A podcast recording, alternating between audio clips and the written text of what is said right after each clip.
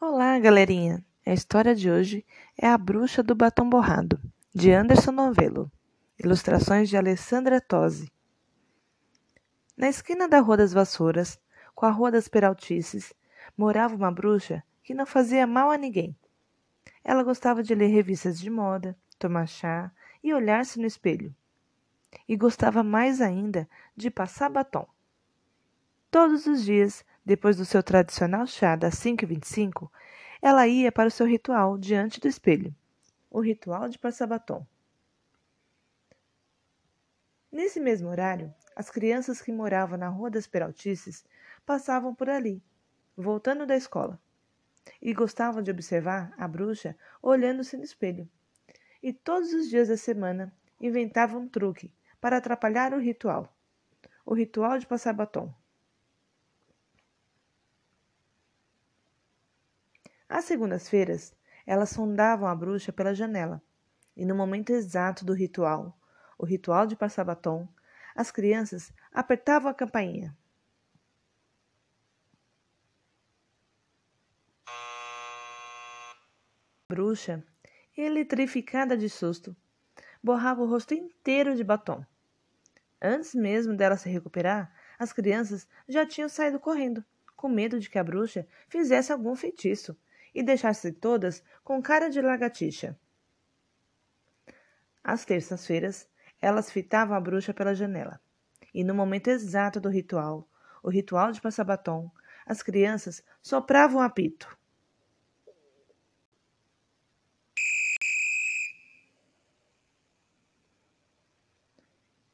E a bruxa, estremecida de susto, borrava o rosto inteiro de batom. Antes mesmo dela se recompor, as crianças já tinham saído correndo, com medo de que a bruxa fizesse algum feitiço e transformassem todas em grilos gigantes. Às quartas-feiras, elas espreitavam a bruxa pela janela. E no momento exato do ritual, o ritual de passar batom, as crianças batiam as panelas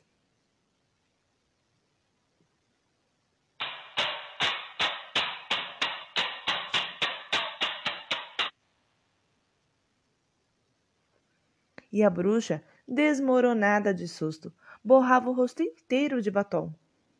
Antes mesmo dela se restaurar, as crianças já tinham saído correndo, com medo de que a bruxa fizesse algum feitiço e transformassem todas em frangos depenados.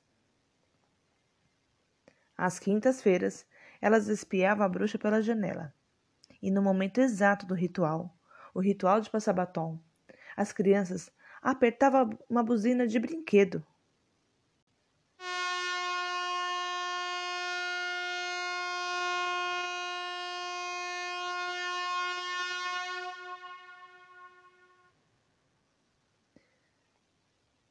E a bruxa, atropelada de susto, borrava o rosto inteiro de batom.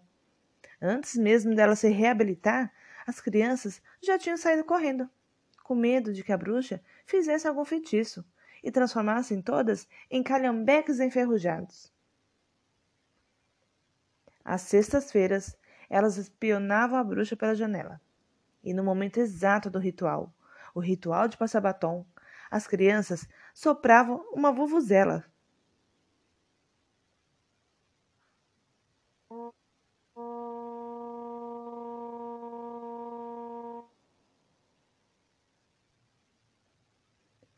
a bruxa, desgovernada de susto, borrava o rosto inteiro de batom.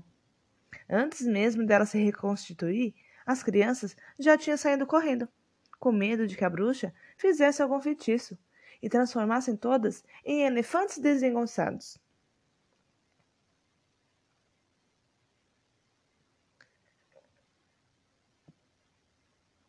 Aos sábados,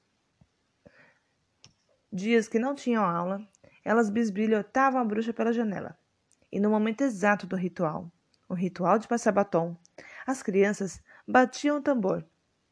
Acredite, elas tinham um tambor.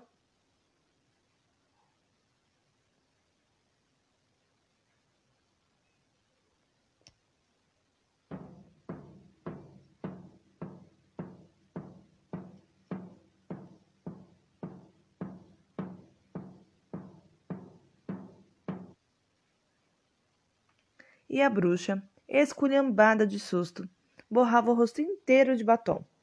Antes mesmo dela se desesculhambar, as crianças já tinham saído correndo, com medo de que a bruxa fizesse algum feitiço e transformassem todas em soldadinhos de chumbo. Você acredita que até os domingos, também dias sem aula, elas xeretavam a bruxa pela janela? E no momento exato do ritual, o ritual de passar batom, as crianças tocavam um berrante. Acredite, elas também tinham um berrante.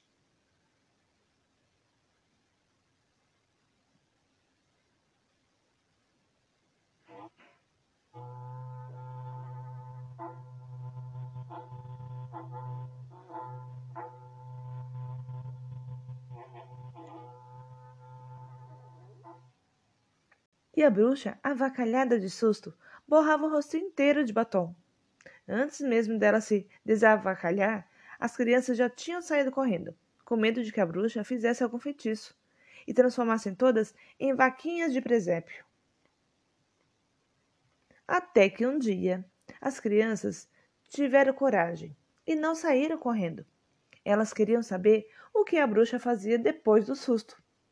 E numa segunda-feira qualquer, depois de apertar a campainha e enxergar a bruxa rebocando a cara de batom, as crianças permaneceram ali, pertinho da janela, observando o que acontecia. E viram a bruxa paradinha, olhando para o espelho e chorando. Chorando eletrificadamente, chorando estremecidamente, chorando desmoronadamente, chorando atropeladamente, chorando desgovernadamente, chorando esculhambadamente, chorando avacalhadamente. E as crianças ficaram com pena e fizeram as contas de quantas vezes tinham feito a bruxa chorar. E durante uma semana nem apareceram por ali. Desviavam o caminho e voltavam para casa pela Rua do Arrependimento.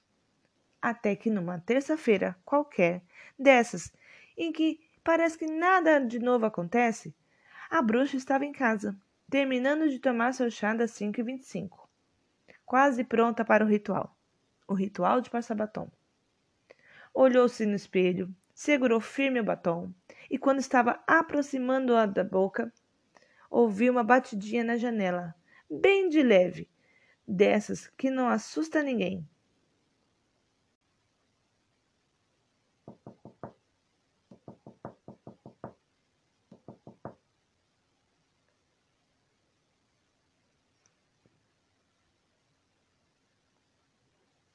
Quando a bruxa virou-se para olhar o que era, viu as crianças todas enfileiradas na janela. Todas com as caras borradas de batom.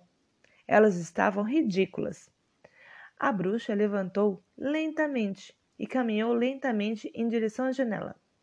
As crianças suavam frio e mal respiravam, com medo de que a bruxa lançasse o feitiço e transformassem todas em lesmas pegajosas. E a bruxa foi se aproximando mais e mais. E a cada passo que dava, achava aquelas caras cada vez mais engraçadas e mais ridículas. E soltou o sorriso frouxo, que se transformou num sorriso, que se transformou num sorrisão, que se transformou numa risada gostosa, que se transformou numa gargalhada cada vez mais escancarada, cada vez mais descontrolada, cada vez mais escangalhada, e as crianças não aguentaram e gargalharam juntas.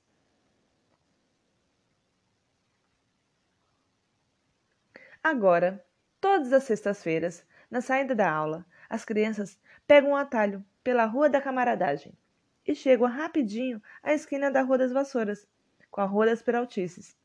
Batem de leve a porta, dessas batidinhas delicadas e educadas que não assustam ninguém, e entram para tomar um chá.